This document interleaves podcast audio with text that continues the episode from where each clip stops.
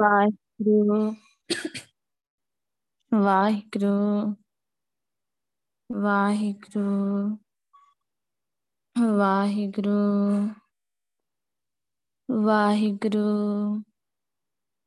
ਵਾਹਿਗੁਰੂ ਵਾਹਿਗੁਰੂ ਵਾਹਿਗੁਰੂ ਵਾਹਿਗੁਰੂ ਵਾਹਿਗੁਰੂ ਵਾਹਿਗੁਰੂ ਵਾਹਿਗੁਰੂ ਵਾਹਿਗੁਰੂ ਵਾਹਿਗੁਰੂ ਵਾਹਿਗੁਰੂ ਜੀ ਕਾ ਖਾਲਸਾ ਵਾਹਿਗੁਰੂ ਜੀ ਕੀ ਫਤਿਹ ਇੱਕ ਓੰਕਾਰ ਸਤਨਾਮ ਕਰਤਾ ਪੁਰਖ ਨਿਰਭਉ ਨਿਰਵੈਰ ਅਕਾਲ ਮੂਰਤ ਅਜੂਨੀ ਸੈਭੰ ਗੁਰ ਪ੍ਰਸਾਦ, ਗਿਆਨ, ਧਿਆਨ, ਕਿਛ ਕਰਮ ਨ ਜਾਣਾ, ਸਾਰ ਨਾ ਜਾਣਾ ਤੇਰੀ। ਸਭ ਤੇ ਵੱਡਾ ਸਤਿਗੁਰ ਨਾਨਕ, ਜਿਨ ਕਲ ਰਾਖੀ ਮੇਰੀ। ਸੋ ਕਹੋ, ਟਲ ਗੁਰ ਸੇਵੀਐ ਅਹਨਸ ਸਹਜ ਸੁਪਾਏ। ਦਰਸ਼ਨ ਪਰਸੈ ਗੁਰੂ ਕੈ, ਜਨਮ ਮਰਨ ਦੁਖ ਜਾਏ। ਦਰਸ਼ਨ ਪਰਸੈ ਗੁਰੂ ਕੈ, ਜਨਮ ਮਰਨ ਦੁਖ ਜਾਏ। ਧੰਨ ਵਾਹਿਗੁਰੂ ਸਾਹਿਬ ਜੀ। ਦੇਵ ਗੰਧਾਰੀ, ਮਾਈ ਸੁਨਤ, ਸੋਚ ਪੈ ਡਰਤ, ਮੇਰ ਤੇਰ ਤਜੋ ਅਬਮਾਨਾ ਸਰਨ ਸੁਆਮੀ ਕੀ ਪਰਤ। ਮਾਈ ਸੁਨਤ, ਸੋਚ ਪੈ ਡਰਤ, ਮੇਰ ਤੇਰ ਤਜੋ ਅਬਮਾਨਾ ਸ਼ਰਨ ਸੁਆਮੀ ਕੀ ਪਰਤ। जो जो कहे सोई पल मानो नाहे ना का बोल करत निमख न बिसरो ही ये मोरे ते ਬਿਸਰਤ ਜਾਈ ਹਉ ਮਰਤ। ਸੁਖਦਾਈ ਪੂਰਨ ਪ੍ਰਭ ਕਰਤਾ, ਮੇਰੀ ਬਹੁਤ ਇਆਨ ਪਜਰਤ। ਨਿਰਗੁਣ ਕਰੂਪ ਕੁਲਹੀਨ ਨਾਨਕ ਹਉ ਅਨੰਦ ਰੂਪ ਸੁਆਮੀ ਪਰਤ ਸੁਖਦਾਈ, ਪੂਰਨ ਪ੍ਰਭ ਕਰਤਾ ਮੇਰੀ ਬਹੁਤ ਇਆਨ ਪਜਰਤ। ਨਿਰਗੁਣ ਕਰੂਪ ਕੁਲਹੀਨ ਨਾਨਕ ਹਉ ਅਨੰਦ ਸਵਾਮ ਅਨੰਦ ਰੂਪ ਸੁਆਮੀ ਪਰਤ ਵਾਹਿਗੁਰੂ ਜੀ ਕਾ ਖਾਲਸਾ। ਵਾਹਿਗੁਰੂ ਜੀ ਕੀ ਫਤਿਹ। ਹਾਜਰਾ ਹਜੂਰ, ਜਾਹਰਾ ਜਹੂਰ, ਸਰਬ ਕਲਾ ਭਰਪੂਰ, ਬਾਣੀ ਦੇ ਬੋਹਿਤ, ਕਲਯੁਗ ਦੇ ਤਾਰਨਹਾਰ ਖੰਡਾਂ, ਬ੍ਰਹਮੰਡਾਂ ਦੇ ਮਾਲਕ, ਧੰਨ ਧੰਨ ਸਾਹਿਬ ਸ੍ਰੀ ਗੁਰੂ ਗ੍ਰੰਥ ਸਾਹਿਬ ਜੀ ਨੇ ਅਪਾਰ ਬਖਸ਼ਿਸ਼ ਮਹਿਰਾਮਤ ਕੀਤੀ ਆ। ਗੁਰੂ ਪਾਤਸ਼ਾਹ ਸਾਡੇ ਕੋਲੋਂ ਨਾਮ ਜਪਵਾ ਰਹੇ ਆ। ਸਾਨੂੰ ਸੰਗਤ ਬਖਸ਼ੀ ਆ, ਸੰਗਤ ਦੀ ਚਰਨ ਧੂੜ ਬਖਸ਼ੀ ਆ। ਜੇ ਗੁਰੂ ਪਾਤਸ਼ਾਹ ਸਾਨੂੰ ਹਰ ਰੋਜ਼ ਗੁਰਬਾਣੀ ਦੀ ਵਿਚਾਰ ਬਖਸ਼ ਰਹੇ ਆ, ਜੋ ਗੁਰੂ ਪਾਤਸ਼ਾਹ ਨੇ ਸਾਨੂੰ ਅੱਜ ਗੁਰਬਾਣੀ ਦੀ ਵਿਚਾਰ ਲਈ ਸ਼ਬਦ ਬਖਸ਼ਿਆ ਆ, ਇਹ ਰਾਗ ਦੇਵ ਗੰਧਾਰੀ ਤੇ ਧੰਨ ਸ਼੍ਰੀ ਗੁਰੂ ਅਰਜਨ ਦੇਵ ਜੀ ਦਾ ਉਚਾਰਨ ਕੀਤਾ ਹੋਇਆ ਸ਼ਬਦ ਆ। ਤੇ ਧੰਨ ਧੰਨ ਸਾਹਿਬ ਸ੍ਰੀ ਗੁਰੂ ਗ੍ਰੰਥ ਸਾਹਿਬ ਜੀ ਦੇ ਪਾਵਨ ਪਵਿੱਤਰ ਅੰਗ 529 ਉੱਤੇ ਸੁਭਾਇਮਾਨ ਆ। ਇਹ ਸਟਾਰਟਿੰਗ ਵਿੱਚ ਹੀ ਗੁਰੂ ਪਾਤਸ਼ਾਹ ਨੇ ਰਹਾਉ ਦੀ ਤੋਕ ਲਈ ਆ। ਗੁਰੂ ਪਾਤਸ਼ਾਹ ਸਾਨੂੰ ਸਮਝਾਉਂਦੇ ਆ, ਮਾਈ ਸੁਨਤ ਸੋਚ ਪੈ ਡਰਤ। ਕਹਿੰਦੇ ਕਿ ਗੁਰੂ ਪਾਤਸ਼ਾਹ ਵਾਹਿਗੁਰੂ ਦੀ ਸ਼ਰਨ ਜਿਹੜੀਆਂ ਨਹੀਂ ਪੈਂਦੀਆਂ ਭਾਵ ਜਿਨ੍ਹਾਂ ਨੇ ਨਾਮ ਨਹੀਂ ਜਿਨ੍ਹਾਂ ਨੇ ਅੰਮ੍ਰਿਤ ਨਹੀਂ ਛਕਿਆ, ਵਾਹਿਗੁਰੂ ਨਾਮ ਨਹੀਂ ਜਪਦੀਆਂ। ਹੁਣ ਗੁਰੂ ਪਾਤਸ਼ਾਹ ਨੇ ਕਈ ਸ਼ਬਦਾਂ ਵਿੱਚ ਸਾਨੂੰ ਸਮਝਾਇਆ ਆ, ਜਿਵੇਂ ਨਰਕਾਂ ਬਾਰੇ ਸਮਝਾਇਆ, ਸਾਨੂੰ ਦੱਸਿਆ ਆ ਕਿ ਨੰਗਾ ਦੋਜਕ ਚਾਲਿਆ ਤਾਂ ਦਿਸੇ ਖਰਾ ਡਰਾਵਣਾ, ਅਜਰਾਇਲ ਫੜੇ ਫੜ ਕੁੱਠੇ, ਦੋਜਕ ਪਾਏ ਸਿਰਜਣਹਾਰੇ, ਲੇਖਾਂ ਮੰਗੇ ਬਾਣੀਆਂ। ਕਿ ਗੁਰੂ ਪਾਤਸ਼ਾਹ ਨੇ ਨਰਕਾਂ ਦਾ ਹਾਲ ਦੱਸਿਆ ਆ ਕਿ ਜਿਹੜੇ ਜੀਵ ਨੇ ਅੰਮ੍ਰਿਤ ਨਹੀਂ ਛਕਿਆ ਵੈਗਰੂ ਨਾਮ ਨਹੀਂ ਜਪਦਾ, ਤਾਂ ਉਹਦੇ ਕੀ ਹਾਲ ਹੁੰਦਾ ਆ? ਉਹਦੀ ਦਸ਼ਾ ਕੀ ਹੁੰਦੀ ਆ? ਤੇ ਕਹਿੰਦੇ ਕਿ ਮਾਈ ਸੁਨਤ ਸੋਚ ਪੈ ਡਰਤ ਕਿ ਜਿਹੜਾ ਵੈਗਰੂ ਦੀ ਸ਼ਰਨ ਨਹੀਂ ਪੈਂਦੀਆਂ, ਉਹਨਾਂ ਦੀ ਦਸ਼ਾ ਕੀ ਹੁੰਦੀ ਆ? ਭਾਵੇਂ ਮੈਨੂੰ ਸੁਣ ਕੇ, ਭਾਵੇਂ ਸੋਚਾਂ ਹੀ ਆਉਂਦੀਆਂ ਆ, ਮੈਨੂੰ ਡਰ ਰਹਿੰਦਾ ਆ, ਸਹਿਮ ਰਹਿੰਦਾ ਆ ਕਿ ਮੈਂ ਡਰਦੀ ਆ ਕਿ ਕਿਤੇ ਮੇਰਾ ਵੀ ਇਹ ਹਾਲ ਨਾ ਹੋਵੇ। ਤੇ ਹੁਣ ਕਈ ਜਿਨ੍ਹਾਂ ਨੇ ਅੰਮ੍ਰਿਤ ਵੀ ਛਕਿਆ ਆ ਵੈਗਰੂ ਨਾਮ ਨਹੀਂ ਜਪਦੇ, ਪਰ ਉਹਨਾਂ ਦਾ ਕੱਲਾ ਅੰਮ੍ਰਿਤ ਹੀ ਛਕਿਆ ਰਹਿ ਜਾਂਦਾ ਆ। ਕਿਉਂਕਿ ਫਿਰ ਉਹ ਜਨਮ ਮਰਨ ਦੇ ਗੇੜ ਵਿੱਚ ਹੀ ਪਏ ਰਹਿੰਦੇ ਆ। ਵੈਗਰੂ ਨਾਮ ਨਹੀਂ ਜਪਦੇ। ਉਹ ਕਹਿੰਦੇ ਕਿ ਮੇਰਾ ਵੀ ਇਹ ਹਾਲ ਨਾ ਹੋਵੇ, ਕਿ ਮੈਨੂੰ ਨਰਕਾਂ ਵਿੱਚ ਨਾ ਜਾਣਾ ਪਵੇ। ਮੇਰ, ਤੇਰ, ਤਜੋ ਅਬਮਾਨਾ ਸਰਨ, ਸੁਆਮੀ ਕੀ ਪਰਤ ਕਹਿੰਦੇ ਕਿ ਇਸ ਲਈ ਮੇਰੀ ਜਿਹੜੀ ਹਮੇਸ਼ਾ ਹੀ ਇਹ ਤਾਂਗ ਰਹਿੰਦੀ ਆ ਕਿ ਜਿਹੜਾ ਵਾਹਿਗੁਰੂ ਆ, ਮੈਂ ਉਹਦੀ ਸ਼ਰਨ ਪਈ ਰਹਿ ਕੇ, ਭਾਵ ਸ਼ਰਨ ਪੈ ਕੇ ਵਾਹਿਗੁਰੂ ਆਪਣੇ ਅੰਦਰੋਂ ਜਿਹੜੀ ਮੇਰ ਤੇ ਰਿਆ, ਉਹ ਗਵਾ ਦਿਆਂ, ਭਾਵ ਅਹੰਕਾਰ ਤਿਆਗ ਦਿਆਂ। ਕਿਉਂਕਿ ਹੁਣ ਜਿਹੜੀ, ਜਿਹੜਾ ਦੁਨੀਆ ਆ, ਇਹ ਜਗਤ ਆ, ਇਹ ਤਾਂ ਇੱਕ ਦੁੱਖਾਂ ਦਾ ਸਮੁੰਦਰ ਆ। ਜਿਉ ਡਰਤ ਹੈ ਆਪਣਾ ਕੈਸਿਓ ਕਰੀ ਪੁਕਾਰ ਕਿ ਇਹਨਾਂ ਨੂੰ ਭਾਵ ਦੁੱਖਾਂ ਨੂੰ ਵੇਖ ਕੇ ਭਾਵ ਮੇਰੀ ਜਿਹੜੀ ਇਹ ਜਿੰਦ ਆ, ਜਿਹੜਾ ਮੇਰਾ ਸਰੀਰ ਆ, ਇਹ ਕੰਬਦਾ ਆ ਕਿ ਵਾਹਿਗੁਰੂ ਤੇ ਤੇ, ਤੋਂ ਬਗੈਰ ਤਾਂ ਹੋਰ ਕੋਈ ਬਚਾਉਣ ਵਾਲਾ ਹੈਗਾ ਹੀ ਨਹੀਂ ਆ, ਮੈਨੂੰ ਦਿਸਦਾ ਹੀ ਨਹੀਂ ਆ ਕਿ ਜਿਹਦੇ ਕੋਲ ਮੈਂ ਮਿੰਤਾਂ ਕਰਾਂ। ਔਰ ਹੋਰ ਆਸਰੇ ਛੱਡ ਕੇ ਕਿਉਂਕਿ ਜਿਹੜਾ ਵਾਹਿਗੁਰੂ ਆ ਉਹੀ ਦੁੱਖਾਂ ਦਾ ਨਾਸ ਕਰਨ ਵਾਲਾ ਆ। ਤੇ ਮੈਂ ਦੁੱਖਾਂ ਦੇ ਨਾਸ ਕਰਨ ਵਾਲੇ ਉਹ ਵਾਹਿਗੁਰੂ ਨੂੰ ਹੀ ਸਿਮਰਦਾ ਆ ਉਹ ਹਮੇਸ਼ਾ ਹੀ ਬਖਸ਼ਿਸ਼ਾਂ ਕਰਨ ਵਾਲਾ ਆ। ਕਿਉਂਕਿ ਉਹ ਮਾਲਕ ਜਿਹੜਾ ਵਾਹਿਗੁਰੂ ਆ, ਉਹ ਹਮੇਸ਼ਾ ਹੀ ਬਖਸ਼ਿਸ਼ਾਂ ਕਰਦਾ ਰਹਿੰਦਾ ਆ। ਕਿ ਇਸ ਲਈ ਹਮੇਸ਼ਾ ਹੀ ਉਹ ਵਾਹਿਗੁਰੂ ਨੂੰ ਯਾਦ ਕਰਨਾ ਆ। ਕਿਉਂਕਿ ਦੁੱਖਾਂ ਵਿੱਚੋਂ ਤਾਂ ਆਖਿਰ ਉਹੀ ਬਚਾਉਂਦਾ ਆ। ਇਹ ਦੁਨਿਆਵੀ ਦੁੱਖਾਂ ਤੋਂ ਉਹ ਵਾਹਿਗੁਰੂ ਹੀ ਬਚਾਉਂਦਾ ਆ। ਕਿਉਂਕਿ ਉਹ ਵਾਹਿਗੁਰੂ ਦਾ ਆਸਰਾ ਲਿਆ ਹੀ ਆਪਾਂ ਇਸ ਦੁੱਖਾਂ ਦੇ ਸਮੁੰਦਰ ਵਿੱਚੋਂ ਪਾਰ ਲੰਘ ਸਕਦੇ ਆ ਗੁਰੂ ਪਾਸ਼ਾ ਬਖਸ਼ਿਸ਼ ਕਰੋ, ਮੈਨੂੰ ਆਪਣਾ ਨਾਮ ਦਿਓ। ਕਿ ਵਾਹਿਗੁਰੂ ਤੇਰੇ ਨਾਮ ਦੇ ਰਾਹੀਂ ਮੈਂ ਇਸ ਦੁੱਖਾਂ ਦੇ ਸਮੁੰਦਰ ਵਿੱਚੋਂ ਪਾਰ ਲੰਘ ਸਕਾਂ। ਕਿਉਂਕਿ ਜਿਹੜਾ ਵਾਹਿਗੁਰੂ ਆ, ਉਹ ਤਾਂ ਹਮੇਸ਼ਾ ਹੀ ਭਾਵ ਸਭ ਥਾਈਂ ਮੌਜੂਦ ਆ, ਕਾਇਮ ਰਹਿਣ ਵਾਲਾ ਆ। ਉਹ ਤੋਂ ਬਿਨਾ ਹੋਰ ਕੋਈ ਨਹੀਂ ਆ। ਜਿਹੜਾ ਵਾਹਿਗੁਰੂ ਆ ਜਦੋਂ ਵੀ ਜਿਸ ਜੀਵ ਤੇ ਮਿਹਰ ਕਰਦਾ ਆ, ਮਿਹਰ ਦੀ ਨਿਗਾਹ ਕਰਦਾ ਆ, ਉਹੀ ਸਿਮਰਨ ਕਰਦਾ ਆ।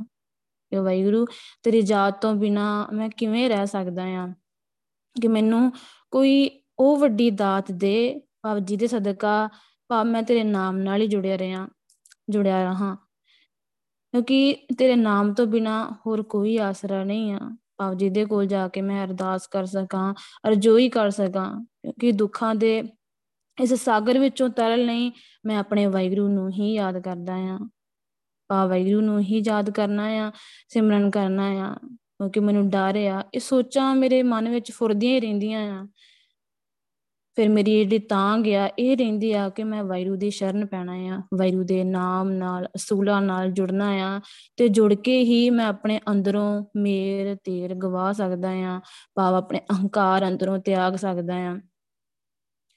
ਜੋ ਜੋ ਕਹੈ ਸੋਈ ਪਲ ਮਾਨੋ ਨਾ ਹੈ ਨਾ ਕੋ ਬੋਲ ਕਰਤ। ਇਹ ਦੇਖੋ ਹੁਣ ਜਿਹੜਾ ਵਾਹਿਗੁਰੂ ਆ, ਵਾਹਿਗੁਰੂ ਪਤੀ ਆ, ਉਹ ਜਿਹੜਾ ਜਿਹੜਾ ਵੀ ਹੁਕਮ ਕਰਦਾ ਆ, ਤੇ ਮੈਂ ਉਸੇ ਨੂੰ ਹੀ ਭਲਾ ਮੰਨਦੀ ਆ। ਤੇ ਉਹਦੀ ਰਜਾ ਦੇ ਉਲਟ ਬੋਲ ਵੀ ਨਹੀਂ ਬੋਲਦੀ। ਜੇ ਗੁਰੂ ਪਾਸ਼ਾ ਨੇ ਭਲੋ ਪ੍ਰਯੋ ਪੈ ਕਹਿਆ ਮਾਨਿਆ ਕਿ ਹੁਣ ਇੱਕ ਜੀਵ ਜਿਹੜਾ ਆ, ਉਹਦੇ ਕਦੋਂ ਭਾਗ ਜਾਗਦੇ ਆ? ਜਦੋਂ ਗੁਰੂ ਪਾਸ਼ਾ ਦੇ ਤੇ ਤਰੁੱਠ ਜਾਂਦੇ ਆ ਕਿ ਕਿ ਮੇਰੇ ਭਾਗ ਜਾਗ ਪਏ ਆ, ਮੇਰੇ ਕਰਮ ਜਾਗ ਪਏ ਆ, ਕਿ ਮੈਂ ਵਾਯੂ ਦੀ ਗੱਲ ਨੂੰ ਸਤ ਕਰਕੇ ਮੰਨਦਾ ਆ। ਆਓ ਜੋ ਗੁਰੂ ਪਾਤਸ਼ਾਹ ਮੈਨੂੰ ਕਹਿੰਦੇ ਆ, ਮੈਂ ਉਹੀ ਮੰਨਦੀ ਆ। ਕਹਿਆ ਮੰਨਿਆ ਕਿ ਗੁਰਸਾਹਿਬ ਦੀ ਆਗਿਆ ਦਾ ਪਾਲਣ ਕਰਦੀ ਆ। ਮੈਂ ਹੁਣ ਵੈਰੂ ਦੀ ਰਜਾ ਵਿੱਚ ਪਾਵ ਤੁਰਨਾ ਸ਼ੁਰੂ ਕਰ ਦਿੱਤਾ ਆ ਤੇ ਗੁਰਸਾਹਿਬ ਮੈਨੂੰ ਹੁਣ ਝਿੜਕਦੇ ਵੀ ਆ, ਜੇ ਗੁਰ ਝਿੜਕੇ ਤਾਂ ਮਿੱਠਾ ਲੱਗੇ। ਕਿ ਗੁਰਸਾਹਿਬ ਬੇਸ਼ੱਕ ਮੈਨੂੰ ਝਿੜਕ ਮਾਰਦੇ ਆ। ਪਰ ਮੈਨੂੰ ਵਾਹਿਗੁਰੂ ਦੀ ਜਿਹੜੀ ਝਿੜਕ ਆ, ਉਹਦੇ ਵਿੱਚ ਵੀ ਭਾਵ ਮਿਠਾਸ, ਮਤਲਬ ਇੱਕ ਜੀਵਨ ਮਿਲਦਾ ਆ। ਕਿ ਮੈਂ ਵਾਹਿਗੁਰੂ ਦੀ ਰਜਾ ਵਿੱਚ ਜਿਹੜਾ ਰਜਾ ਨੂੰ ਮਿੱਠਾ ਕਰਕੇ ਭਾਵ ਮੰਨਣਾ ਸ਼ੁਰੂ ਕਰ ਦਿੱਤਾ ਆ। ਗੁਰੂ ਪੂਰਾ ਭੇਟਿਓ ਵਡਭਾਗੀ, ਮਨੇ ਪਿਆ ਪਰਗਾਸਾ ਭਾਵ ਦੇ ਵੱਡੇ ਭਾਗ ਆ, ਜਿਹਨੂੰ ਵਾਹਿਗੁਰੂ ਮਿਲ ਪੈਂਦਾ ਆ। ਹੁਣ ਮੇਰੇ ਮਨ ਵਿੱਚ ਆਤਮਿਕ ਜੀਵਨ ਦੀ ਸੂਝ ਪੈਦਾ ਹੋ ਗਈ ਆ, ਭਾਵ ਮੈਨੂੰ ਜੀਵਨ ਜਿਉਣਾ ਕਿਵੇਂ ਆ, ਇਹਦੀ ਸਮਝ ਪੈ ਗਈ ਆ ਗੁਰਸਬ ਦੇ ਅਕੋਰਡਿੰਗ ਗੁਰਪਾਸ਼ਾ ਫਿਰ ਉਹਦੇ ਤੇ ਕਿਰਪਾ ਕਰ ਦਿੰਦੇ ਆ, ਨਜ਼ਰ ਕਰ ਦਿੰਦੇ ਆ। ਤੇ ਸਭ ਤੋਂ ਪਹਿਲਾਂ ਉਹਦੀ ਸਟਾਰਟਿੰਗ ਕਿੱਥੋਂ ਹੁੰਦੀ ਆ? ਅੰਮ੍ਰਿਤ ਤੋਂ। ਜਦੋਂ ਜੀਵ ਅੰਮ੍ਰਿਤ ਛਕਦਾ ਆ ਜਦੋਂ ਕਿਸੇ ਜੀਵ ਦੇ ਸਿਰ ਤੇ ਗੁਰੂ ਪਾਤਸ਼ਾਹ ਹੱਥ ਰੱਖਦੇ ਆ ਤੇ ਗੁਰੂ ਸਾਹਿਬ ਉਹਦਾ ਜਨਮ ਮਰਨ ਕੱਟ ਦਿੰਦੇ ਆ, ਮੇਰੇ ਹੀਰੇ ਰਤਨ ਨਾਮ ਹਰ ਵਸਿਆ, ਗੁਰ ਹਾਥ ਤਰਿਓ ਮੇਰੇ ਮਾਤਾ। ਕਿ ਜਦੋਂ ਗੁਰੂ ਸਾਹਿਬ ਨੇ ਮੇਰੇ ਸਿਰ ਤੇ ਭਾਵ ਆਪਣਾ ਹੱਥ ਰੱਖਿਆ ਤੇ ਮੇਰੇ ਹਿਰਦੇ ਅੰਦਰ ਵੈਰੂ ਦਾ ਜਿਹੜਾ ਨਾਮ ਰਤਨ ਆ, ਉਹ ਵਸ ਗਿਆ। ਜਿਹੜਾ ਕੀਮਤੀ ਨਾਮ ਆ, ਜੋ ਆਪਾਂ ਪੈਸੇ ਦੇ ਕੇ ਨਹੀਂ ਖਰੀਦ ਸਕਦੇ ਇਹ ਨਾਮ ਰਤਨ ਸਿਰਫ ਧੰਨ ਸ੍ਰੀ ਗੁਰੂ ਗ੍ਰੰਥ ਸਾਹਿਬ ਜੀ ਕੋਲੋਂ ਹੀ ਮਿਲਦਾ ਆ। ਜਨਮ ਜਨਮ ਕੇ ਕਿਲ ਬਿਖ ਦੁਖ ਉਤਰੇ, ਗੁਰੂ ਨਾਮ ਦਿਓ ਰਿਨ ਲਾਥਾ। ਕਿਉਂ ਜਿਸ ਵੀ ਜੀਵ ਨੂੰ ਵਾਹਿਗੁਰੂ ਨੇ ਇਹ ਜਿਹੜਾ ਕੀਮਤੀ ਨਾਮ ਦਿੱਤਾ ਆ, ਉਹਦੇ ਅਨੇਕਾਂ ਹੀ ਜਨਮਾਂ ਦੇ ਪਾਪ ਆ, ਦੁੱਖ ਆ, ਉਹ ਦੂਰ ਹੋ ਗਏ ਆ। ਕਿਉਂਕਿ ਉਹ ਵਾਹਿਗੁਰੂ ਦਾ ਹੁਕਮ ਮੰਨਦਾ ਆ। ਵਾਹਿਗੁਰੂ ਦਾ ਹੁਕਮ ਮੰਨਦੀ ਹੈ ਜਿਹੜੀ ਜੀਵ ਇਸਤਰੀ ਤਾਂ ਫਿਰ ਉਹਦੇ ਜਨਮਾਂ ਦੇ ਜਿਹੜੇ ਪਾਪ ਆ, ਦੁੱਖ ਆ, ਉਹ ਦੂਰ ਹੋ ਜਾਂਦੇ ਆ। ਉਹਦੇ ਸਿਰ ਤੋਂ ਵਿਕਾਰਾਂ ਦਾ ਭਾਰ ਲੱਥ ਜਾਂਦਾ ਆ। ਜਦੋਂ ਗੁਰੂ ਪਾਤਸ਼ਾਹ ਨੇ ਪਾ ਮੇਰੇ ਸਿਰ ਤੇ ਹੱਥ ਰੱਖਤਾ, ਸਮਰੱਥ ਗੁਰੂ ਸਿਰ ਹੱਥ ਤਰਿਓ ਹੁਣ ਜਿਹੜੇ ਵੈਰੂ ਨੇ ਮੇਰੇ ਸਿਰ ਤੇ ਹੱਥ ਰੱਖਤਾ, ਤਾਂ ਮੇਰੀ ਜਿਹੜੀ ਨਵੀਂ ਜ਼ਿੰਦਗੀ ਆ, ਉਹਦੀ ਸ਼ੁਰੂਆਤ ਹੋ ਗਈ। ਕਿਉਂਕਿ ਮੇਰੇ ਭਾਗ ਜਾਗ ਗਏ ਆ। ਗੁਰੂ ਪਾਤਸ਼ਾਹ ਨੇ ਮੇਰੇ ਤੇ ਬਖਸ਼ਿਸ਼ ਕੀਤੀ ਆ। ਮੈਨੂੰ ਸਮਝ ਆ ਗਈ ਆ ਕਿ ਮੈਂ ਸਰੀਰ ਨਹੀਂ ਹੈਗਾ, ਮੈਂ ਵਾਹਿਗੁਰੂ ਆ ਤੇ ਜਿਹੜਾ ਇਹ ਸਰੀਰ ਆ, ਇਹ ਵਾਹਿਗੁਰੂ ਦੇ ਰਹਿਣ ਲਈ ਕਾਰਿਆ ਸੁਖ, ਸਹਿਜ ਇਸ ਕਰ ਕਾ ਜਾਣਿਆ ਹੁਣ ਕਹਿੰਦੇ ਜਿਹੜਾ ਇਹ ਕਾਰਿਆ ਗੁਰਸਾਹਿਬ ਨੇ ਮੈਨੂੰ ਸਰੀਰ ਜਿਹੜਾ ਦਿੱਤਾ ਆ, ਜਿਹੜਾ ਇਹਦਾ ਸੁੱਖ ਆ, ਸਹਿਜ ਆ, ਮੈਂ ਨਾਮ ਜਪ ਕੇ ਜੋ ਗੁਰੂ ਪਾਤਸ਼ਾਹ ਨੇ ਮੇਰੇ ਮਨ ਦੇ ਵਿੱਚ ਨਾਮ ਟਿਕਾ ਦਿੱਤਾ। ਕਿਉਂਕਿ ਜਿਉਂ-ਜਿਉਂ ਮੈਂ ਨਾਮ ਜਪਦੀ ਗਈ, ਆਤਮਿਕ ਡੋਲਤਾ ਵਿੱਚ ਟਿਕ ਗਈ ਤੇ ਜਿਹੜਾ ਇਹ ਘਰ ਹੀ, ਸਰੀਰ ਹੀ ਜਿਹਨੂੰ ਗੁਰੂ ਪਾਸ, ਗੁਰੂ ਸਾਹਿਬ ਨੇ ਕਿਹਾ ਆ, ਹਰਮੰਦਰ, ਇਹ ਸਰੀਰ ਹੈ ਕਿ ਇਹ ਜਿਹੜਾ ਤੇਰਾ ਸਰੀਰ ਆ, ਇੱਕ ਕੱਚਾ ਭਾਂਡਾ ਆ, ਇਹ ਵਾਹਿਗੁਰੂ ਦੇ ਰਹਿਣ ਲਈ ਘਰ ਆ, ਇਹਦੇ ਅੰਦਰ ਵਾਹਿਗੁਰੂ ਰਹਿ ਰਿਹਾ ਆ, ਤੇ ਜਿਹੜਾ ਉਹ ਵਾਹਿਗੁਰੂ ਆ ਪਾਵੋ ਗੁਰੂ ਨਾਨਕ ਆ, ਇਹ ਬਸ ਉਹਦੇ ਰਹਿਣ ਲਈ ਹੀ ਘਰ ਆ, ਤੇ ਮੈਂ ਆਪਣੇ ਘਰ ਨੂੰ ਜਾਣ ਲਿਆ ਆ। ਹੁਣ ਗੁਰੂ ਭਾਵ ਵਾਹਿਗੁਰੂ ਨੂੰ ਕਿਵੇਂ ਮਿਲਣਾ ਆ, ਉਹ ਮੈਨੂੰ ਸਮਝ ਲੱਗ ਗਈ ਆ, ਮੈਂ ਸਮਝ ਲਿਆ ਆ, ਕਿਵੇਂ ਸਿਮਰਨ ਕਰਕੇ ਸੁਰਤੀ ਲਾ ਕੇ ਜਿਹੜਾ ਕਾਰਿਆ ਮੈਨੂੰ ਗੁਰਸਾਹਿਬ ਨੇ ਮੈਨੂੰ ਦਿੱਤਾ ਆ, ਕਿ ਇਹਦੇ ਵਿੱਚ ਤਾਂ ਖਜ਼ਾਨਾ ਪਿਆ ਆ। ਅੰਤਰ ਤੇਰੇ ਨਿਦਾਨ ਹੈ, ਬਾਹਰ ਵਸਤਨਾ ਪਾਲ ਕਿ ਇਹਦੇ ਅੰਦਰ ਤਾਂ ਖਜ਼ਾਨਾ ਆ, ਮੇਰੇ ਅੰਦਰ, ਮੇਰੇ ਘਰ ਦੇ ਜਿਹੜੇ ਸੁੱਖ ਆ, ਉਹਨਾਂ ਨੂੰ ਮੈਂ ਜਾਣ ਲਿਆ ਆ। ਕਿਵੇਂ ਜਾਣ ਲਿਆ ਆ?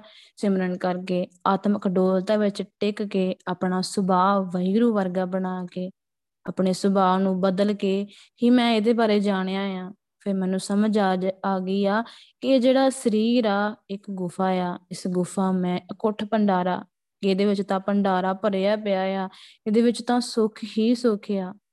ਪਰ ਗੱਲ ਕਿ ਜੇ ਆਪਾਂ ਸੁੱਖਾਂ ਤੱਕ ਪਹੁੰਚੀਏ, ਅਸਲ ਵਿੱਚ ਜਿਹੜਾ ਸੁੱਖਾਂ ਨੂੰ ਜਾਣ ਜਾਂਦਾ ਆ ਅਵ ਜਿਹਦੀ ਸੁਰਤੀ ਲੱਗ ਜਾਂਦੀ ਆ, ਜਿਹੜਾ ਆਪਣੇ ਅੰਦਰੋਂ ਵੈਗਰੂ ਨੂੰ ਮਿਲ ਜਾਂਦਾ ਆ, ਉਹ ਆਪਣੇ ਘਰ ਦੀ ਜਿਹੜੀ ਸਾਰੀ ਖੇਡ ਆ, ਉਹਨੂੰ ਸਮਝ ਲੈਂਦਾ ਆ। ਹੁਣ ਗੁਰੂ ਪਾਸ਼ਾ ਨੇ ਨੌ ਦੁਆਰੇ ਦਸਵਾਂ ਗੁਪਤ ਰਖਾਇਆ ਕਿ ਜਿਹੜੇ ਨੌ ਦੁਆਰੇ ਆ, ਇਹ ਤਾਂ ਸਾਰਿਆਂ ਨੂੰ ਦਿਖਦੇ ਆ, ਪਰ ਸਮਝਣਾ ਕਿਨੂੰ ਹੀ? ਦਸਵਾਂ ਗੁਪਤ ਰਖਾਇਆ।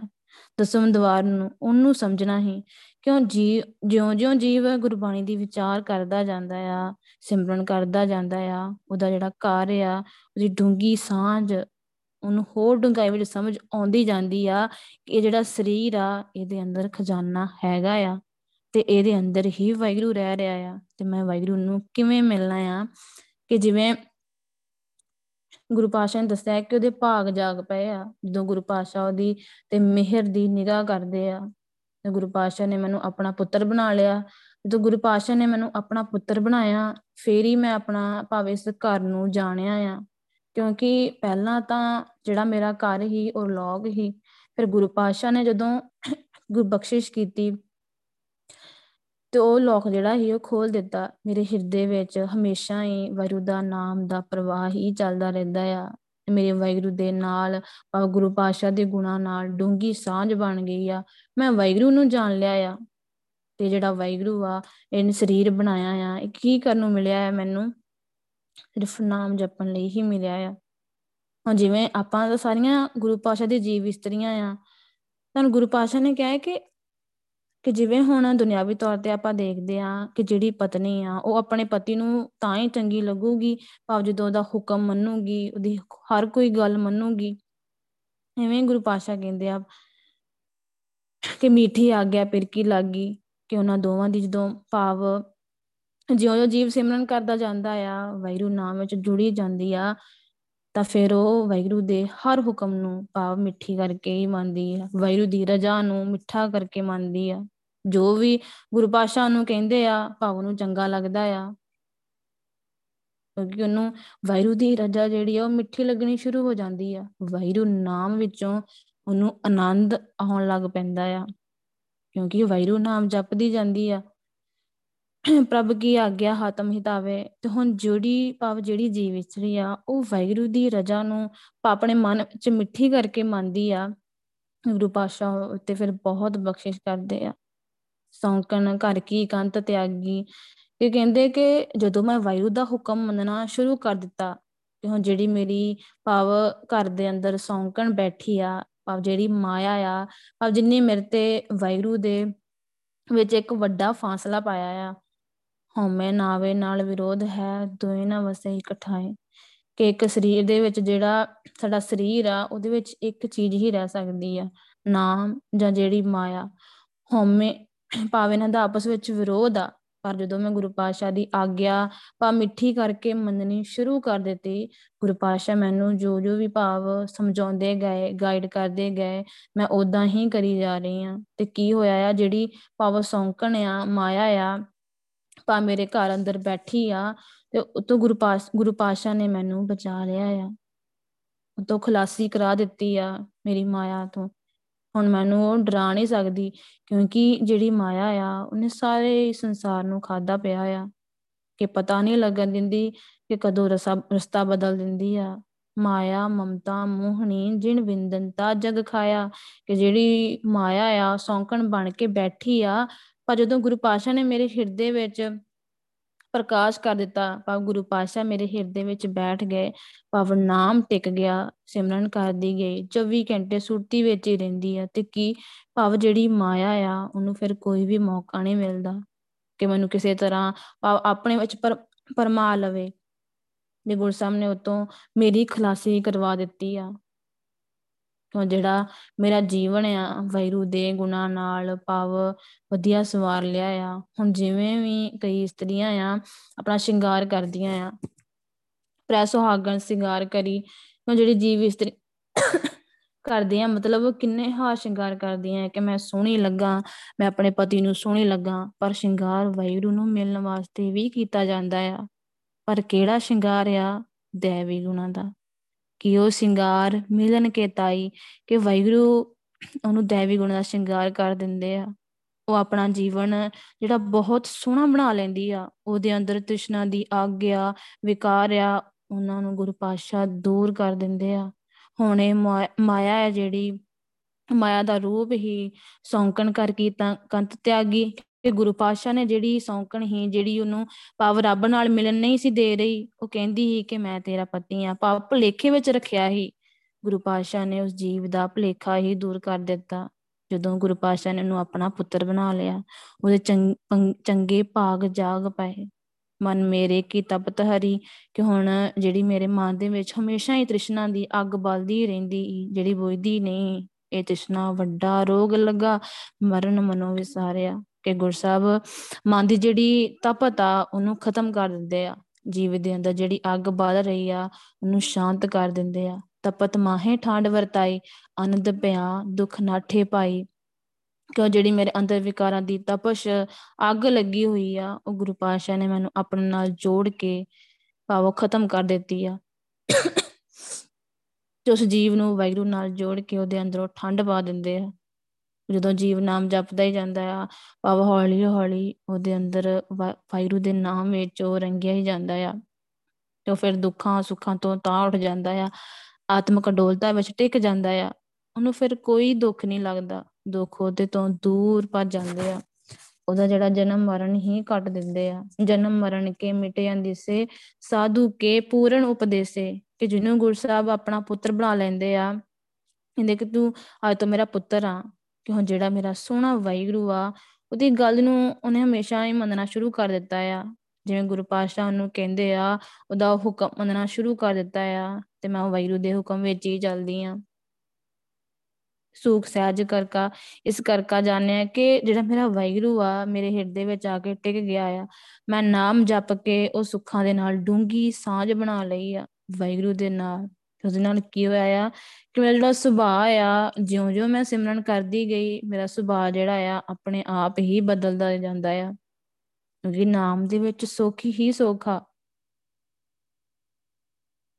ਹੋ ਬੰਦੀ ਪ੍ਰੈ ਖਿਜਮਤਦਾਰ ਕਿ ਮੈਂ ਅੱਗੇ ਭਾਵ ਕਈ ਜਾਣਿਆਂ ਦੀ ਚਾਕਰੀ ਕਰਦੀ ਹੀ ਭਾਵ ਮਾਇਆ ਦੀ। ਮੈਨੂੰ ਹਮੇਸ਼ਾ ਹੀ ਭਾਵ ਨਚਾਉਂਦੀ ਰਹਿੰਦੀ ਹੀ ਮਾਟੀ ਕੋ ਪੁੱਤਰਾ ਕੈਸੇ ਨਚਤ ਹੈ, ਦੇਖੈ ਦੇਖੈ ਸੁਨੈ ਬੋਲੇ। ਦੌਰਿਓ ਫਿਰਦਾ ਹੈ ਕਿ ਪਹਿਲਾਂ ਮੈਂ ਭਾਵ ਮਾਇਆ ਦੀ ਦਾਸ ਬਣੀ ਰਹਿੰਦੀ ਹੀ ਦਾਸੀ ਬਣੀ ਰਹਿੰਦੀ ਸੀ ਕਿ ਜਿੱਦਾਂ ਹੀ ਉਹ ਮੈਨੂੰ ਨਚਾਉਂਦੀ ਸੀ, ਮੈਂ ਉਵੇਂ ਨੱਚਦੀ ਰਹਿੰਦੀ ਸੀ। ਜਿਵੇਂ ਕਠਪੁਤਲੀ ਹੁੰਦੀ ਆ, ਜਿਵੇਂ ਕਠਪੁਤਲੀ ਨੂੰ ਨਚਾਉਂਦੇ ਆ, ਇਵੇਂ ਹੀ ਮੈਨੂੰ ਮਾਇਆ ਨਚਾਉਂਦੀ ਸੀ। ਪਰ ਹੁਣ ਮੈਨੂੰ ਵੈਰੂ ਨੇ ਜਗਾ ਦਿੱਤਾ ਆ, ਸਮਝ ਦੇ ਦਿੱਤੀ ਆ ਕਿ ਮੈਂ ਵੈਰੂ ਦੀ, ਹੁਣ ਮੈਂ ਵੈਰੂ ਦੀ ਦਾਸੀ ਬਣ ਗਈ ਆ, ਗੁਰੂ ਪਾਸ਼ਾ ਦੀ ਸੇਵਾਦਾਰ ਬਣ ਗਈ ਆ। ਹੁਣ ਗੁਰੂ ਪਾਸ਼ਾ ਮੈਨੂੰ ਜੋ ਵੀ ਕਹਿੰਦੇ ਆ, ਮੈਂ ਉਹੀ ਕਰ ਕਹਿੰਨੀ ਆ, ਕਰਦੀ ਆ। ਭਾਵ ਵਾਹਿਗੁਰੂ ਦੀ ਹੀ ਦਸੀ ਸੇਵਾ ਕਰਦੀ ਆ ਤੇ ਅਸਲ ਵਿੱਚ ਸੇਵਾ ਉਹੀ ਸਫਲ ਆ ਜਿਹੜੀ ਗੁਰੂ ਪਾਤਸ਼ਾਹ ਨੂੰ ਚੰਗੀ ਲੱਗਦੀ ਆ ਤੇ ਵਾਹਿਗੁਰੂ ਨੂੰ ਨਾਮ ਚੰਗਾ ਲੱਗਦਾ ਆ। ਕਿਉਂਕਿ ਉਹ ਭਗਤ ਵਸ਼ਲ ਆ, ਜਿਹੜਾ ਜੀਵ ਭਗਤੀ ਕਰਦਾ ਆ, ਵਾਹਿਗੁਰੂ ਉਹਨੂੰ ਬਹੁਤ ਪਿਆਰ ਕਰਦੇ ਆ। ਜਿਹੜਾ ਸੰਗਤ ਨੂੰ, ਵਾਹਿਗੁਰੂ ਦੀ ਚਰਨ ਤੋੜ ਨੂੰ ਗੁਰਬਾਣੀ ਦੀ ਵਿਚਾਰ ਕਰਦਾ ਆ, ਗੁਰੂ ਪਾਤਸ਼ਾਹ ਵੀ ਉਹਨੂੰ ਹੀ ਪਿਆਰ ਕਰਦੇ ਆ। ਉਹ ਅਬਨਾਸੀ ਅਗਮ ਅਪਾਰ ਕਿ ਜਿਹੜਾ ਵੈਗਰੂ ਆ, ਉਹ ਤੇ ਅਬਨਾਸੀ ਆ। ਜੀਵ ਜੀਵ ਨੇ ਵੈਗਰੂ ਨੂੰ ਜਾਣ ਲਿਆ ਆ, ਕਿਉਂਕਿ ਉਹ ਵੈਗਰੂ ਦੇ ਹੁਕਮ ਨੂੰ ਮੰਨਦੀ ਆ। ਵੈਗਰੂ ਦੇ ਭਾਵ ਰਜਾ ਵਿੱਚ ਰਹਿੰਦੀ ਆ। ਉਹਨੇ ਵੈਗਰੂ ਨੂੰ ਜਾਣ ਲਿਆ ਆ ਤੇ ਵੈਗਰੂ ਜਿਹੜਾ ਆ ਜਨਮ ਮਰਨ ਦੇ ਗੇੜ ਵਿੱਚ ਨਹੀਂ ਆਉਂਦਾ। ਉਹਨੇ ਕਦੀ ਨਹੀਂ ਮਰਨਾ। ਉਹ ਅਗਮ ਆ ਅਪਹੁੰਚਾ ਜੋ ਸਰੀਰ ਦੇ ਨਾਲ ਨਹੀਂ ਆ। ਅਸੀਂ ਵੈਰੂ ਤੱਕ ਨਹੀਂ ਪਹੁੰਚ ਸਕਦੇ ਕਿਉਂਕਿ ਵੈਰੂ ਅਪਾਰ ਆ, ਬੇਅੰਤ ਆ। ਵੈਰੂ ਦਾ ਅੰਤ ਨਹੀਂ ਪਾ ਸਕਦੇ।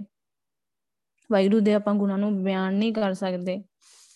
ਕਿਉਂ? ਜਦੋਂ ਜੀਵ ਦਾ ਪਿਆਰ ਵੈਰੂ ਨਾਲ ਬਹੁਤ ਬਣ ਜਾਂਦਾ ਆ, ਫਿਰ ਉਹ ਵੈਰੂ ਸਿਮਰਨ ਹੀ ਕਰਦਾ ਰਹਿੰਦਾ ਆ। ਵੈਰੂ ਦੀ ਦਸੀ ਸੇਵਾ ਹੀ ਕਰਦਾ ਰਹਿੰਦਾ ਆ।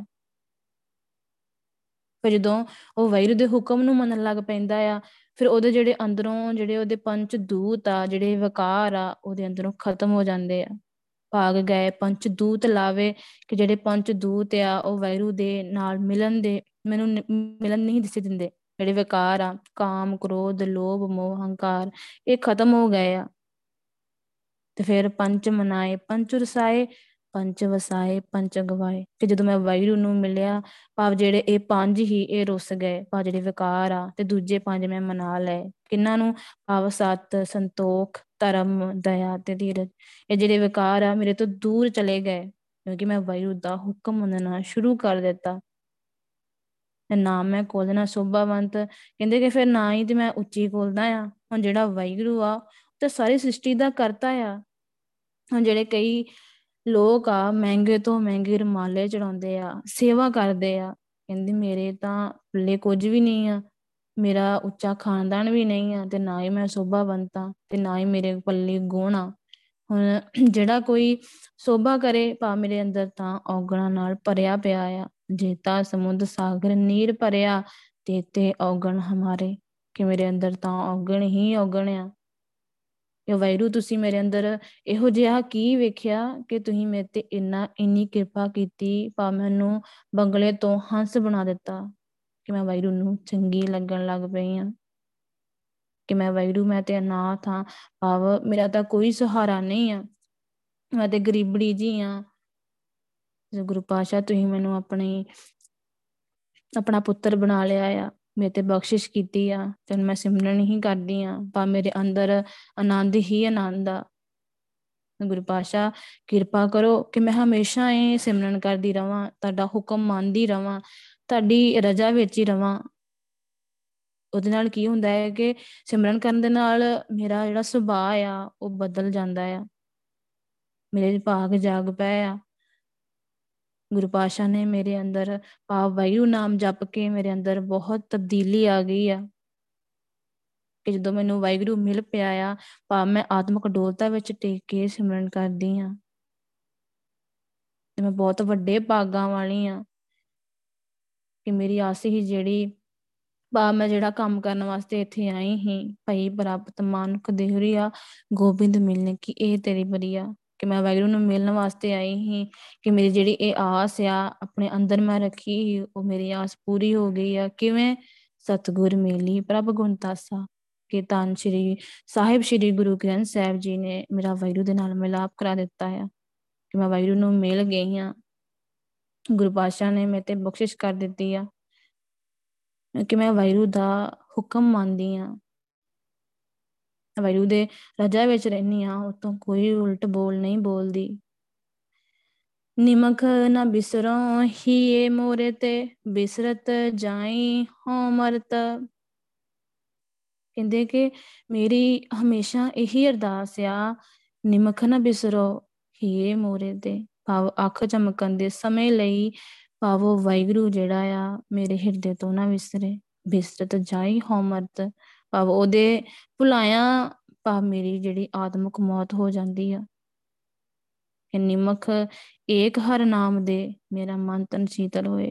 ਕਿਉਂਕਿ ਜਦੋਂ ਵੀ ਭਾਵ ਅੱਖ ਚਮਕਣ ਦੇ ਸਮੇਂ ਜਿਤਨੇ ਵੀ ਭਾਵ ਦਾ ਨਾਮ, ਜਦੋਂ ਮੈਨੂੰ ਬਖਸ਼ਦਾ ਆ ਗੁਰੂ ਪਾਤਸ਼ਾਹ, ਮੇਰਾ ਮਨ ਤਨ ਸ਼ੀਤਲ ਹੋਏ, ਕਿ ਜਿਹੜਾ ਮੇਰਾ ਮਨ ਆ, ਉਹ ਸ਼ਾਂਤ ਹੋ ਜਾਂਦਾ ਆ, ਮੇਰਾ ਸਰੀਰ ਸ਼ਾਂਤ ਹੋ ਜਾਂਦਾ ਆ, ਮੇਰੇ ਗਿਆਨ ਇੰਦਰੇ ਜਿਹੜੇ ਆ, ਉਹ ਵਿਕਾਰਾਂ ਦੀ ਭਾਵ ਭੜਕਣਾ ਤੋਂ ਹਟ ਜਾਂਦੇ ਆ।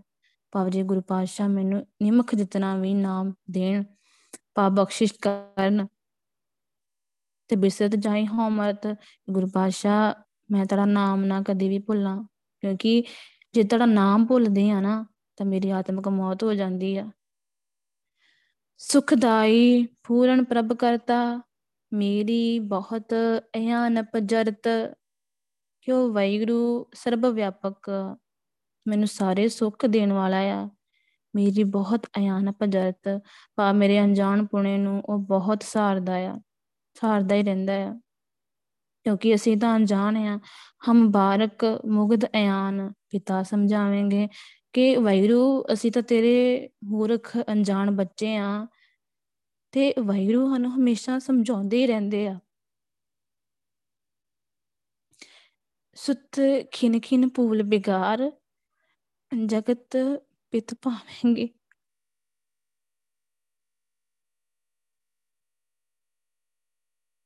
ਕਿ ਜਿਵੇਂ ਪੁੱਤਰ ਮੋੜ ਮੋੜ ਕੇ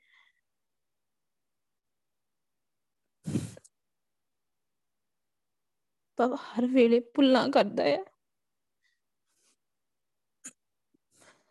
ਪਰ ਜਿਹੜਾ ਵੈਗਰੂ ਹੈ ਨਾ, ਇਸ ਦੁਨੀਆ ਦਾ ਪਿਤਾ ਆ, ਜਗਤ ਦਾ ਪਿਤਾ ਆ। ਪਰ ਵੈਗਰੂ ਅਸੀਂ ਤੇਰੇ ਅਣਜਾਣ ਬੱਚੇ ਆ। ਪਰ ਵੈਗਰੂ ਵੈਗਰੂ ਨੂੰ ਹਮੇਸ਼ਾ ਪਿਆਰੇ ਲੱਗਦੇ ਆ। ਗੁਰੂ ਪਾਸ਼ਾ ਬਖਸ਼ਿਸ਼ ਕਰੋ।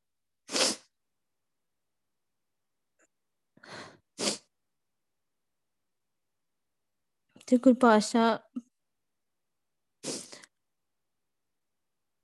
ਪਾ ਮੇਰੇ ਅਣਜਾਣ ਪੁਣੇ ਨੂੰ ਬਹੁਤ ਸਾਰਦੇ ਆ। ਕਿ ਅਸੀਂ ਵੈਰੂ ਦੇ ਨਾਮ ਨੂੰ ਭੁੱਲ ਜਾਂਦੇ ਆ। ਸਿਮਰਨ ਨਹੀਂ ਕਰਦੇ।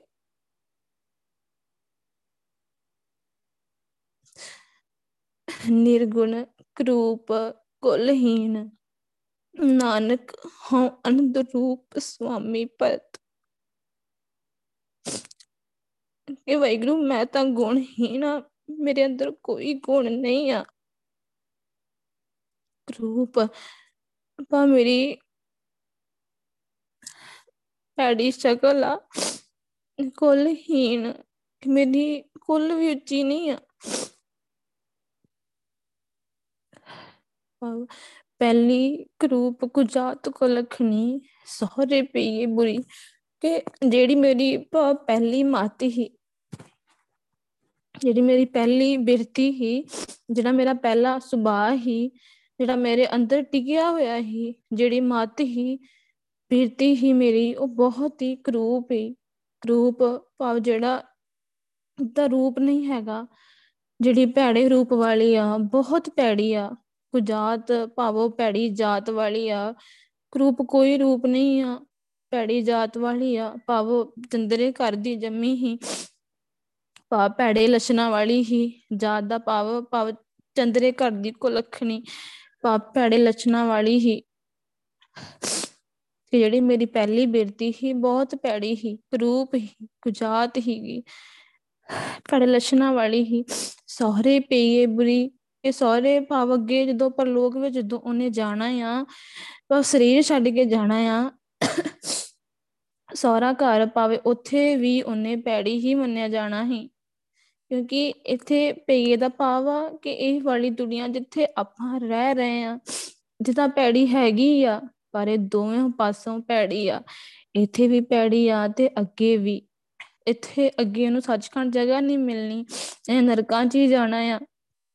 ਕਿਉਂਕਿ ਇਹ ਪੈੜੀ ਆ ਤੇ ਸੋਰੇ ਦਾ ਭਾਵ ਅੱਗੇ ਸਰੀਰ ਨੂੰ ਛੱਡਣ ਤੋਂ ਬਾਅਦ ਪਰਲੋਕ ਵਿੱਚ ਵੀ ਪੈੜੀ ਹੀ ਰਹਿਣਾ ਹੈ ਨੇ ਭਾਵੇਂ ਨੇ ਮਨ ਨਰਕਾਂ ਵਿੱਚ ਲੈ ਜਾਣਾ ਹੀ, ਜੇ ਕਿਤੇ ਇਹ ਮੇਰੇ ਨਾਲ ਰਹਿੰਦੀ, ਪਰ ਗੁਰੂ ਪਾਤਸ਼ਾਹ ਨੇ ਬਖਸ਼ਿਸ਼ ਕੀਤੀ ਮੈਨੂੰ ਵੈਰੂ ਨਾਮ ਦੇ ਦਿੱਤਾ। ਕਿ ਹਾਂ, ਅੰਧ ਰੂਪ ਸਵਾਮੀ ਭਰਤ ਕਿਉਂ ਜਿਹੜਾ ਮੇਰਾ ਵੈਰੂ ਆ, ਉਹ ਤਾਂ ਹਮੇਸ਼ਾ ਹੀ ਖਿੜੇ ਮੱਥੇ ਰਹਿਣ ਵਾਲਾ ਆ। ਵਾਹਿਗੁਰੂ ਹਮੇਸ਼ਾ ਬਖਸ਼ਿਸ਼ ਹੀ ਕਰਦੇ ਆ। ਤੇ ਗੁਰੂ ਪਾਤਸ਼ਾਹ, ਸਾਡੇ ਤੇ ਵੀ ਕਿਰਪਾ ਕਰੋ, ਆਪਣਾ ਨਾਮ ਜਪਾਓ ਸਾਡੇ ਅੰਦਰ ਤੇ ਕੋਈ ਗੁਣ ਨਹੀਂ ਆ। ਤੁਸੀਂ ਕਿਰਪਾ ਕਰੋ, ਬਖਸ਼ਿਸ਼ ਕਰੋ। ਸਾਡੇ ਕੋਲੋਂ 24 ਘੰਟੇ ਨਾਮ ਜਪਵਾਓ ਤਾਂ ਕਿ ਅਸੀਂ ਵੀ ਗੁਣਾ ਵਾਲੇ ਬਣ ਜਾਈਏ। ਸਾਡੇ ਅੰਦਰ ਵੀ ਗੁਣ ਆ ਜਾਣ, ਸਹਿਜ ਹੋ ਜਾਈਏ, ਸੰਤੋਖ ਆ ਜਾਵੇ ਸਾਡੇ ਅੰਦਰ। ਅਸੀਂ ਵੀ ਤੁਹਾਡੇ ਵਰਗੇ ਬਣ ਜਾਈਏ। ਐਵੇਂ ਹਮੇਸ਼ਾ ਖਿੜੇ ਮੱਥੇ ਹੀ ਰਹੀਏ। ਕਿਰਪਾ ਕਰੋ ਗੁਰੂ ਪਾਸ਼ਾ ਤੁਹਾਡਾ ਨਾਮ ਨਾ ਵਿਸਰੇ, ਕਿਉਂਕਿ ਤੁਹਾਡਾ ਨਾਮ ਵਿਸਰਦਾ ਆ ਤੇ ਡਰ ਡਰ ਰਹਿੰਦਾ ਆ। ਕਿਉਂਕਿ ਜਦੋਂ ਨਾਮ ਨਹੀਂ ਨਾ ਜਪ ਹੁੰਦਾ, ਤਾਂ ਅਧੂਰਾ ਜਿਹਾ ਲੱਗਦਾ ਆ। ਕਿ ਤੁਹਾਡੀ ਸ਼ਰਨ ਪਏ ਰਾਂਗੇ, ਤਾਂ ਅਸੀਂ ਆਪਣੇ ਅੰਦਰੋਂ ਭਾਵ ਮੇਰ ਤੇਰ ਖਤਮ ਕਰ ਸਕਦੇ ਹਾਂ। ਗੁਰੂ ਸਾਹਿਬ ਜੀ, ਕਿਰਪਾ ਕਰੋ, ਤੁਸੀਂ ਸਾਰੇ ਦੁੱਖ ਦੇ, ਸੁੱਖ ਦੇਣ ਵਾਲੇ ਹੋ। ਸੋ ਗੁਰੂ ਪਾਤਸ਼ਾਹ, ਕਿਰਪਾ ਕਰਨ, ਬਾਣੀ ਦੀ ਵਿਚਾਰ ਕਰਦੇ ਆ ਇਹ ਕਿ ਨਹੀਂ, ਅਨੇਕ ਪ੍ਰਕਾਰ ਦੀਆਂ ਭੁੱਲਾਂ, ਗਲਤੀਆਂ ਹੋ ਗਈਆਂ ਹੋਣਗੀਆਂ। ਆਪ ਸਾਰੀ ਸੰਗਤ ਬਖਸ਼ਣਹਾਰ ਹੋ, ਬਖਸ਼ ਦੇਣਾ ਤਨ ਤਨ ਸਾਹਿਬ ਸ੍ਰੀ ਗੁਰੂ ਗ੍ਰੰਥ ਸਾਹਿਬ ਜੀ ਬਖਸ਼ਣਹਾਰ ਹਨ, ਬਖਸ਼ ਦੇਣ ਵਾਹਿਗੁਰੂ ਜੀ ਕਾ ਖਾਲਸਾ, ਵਾਹਿਗੁਰੂ ਜੀ ਕੀ ਫਤਿਹ, ਵਾਹਿਗੁਰੂ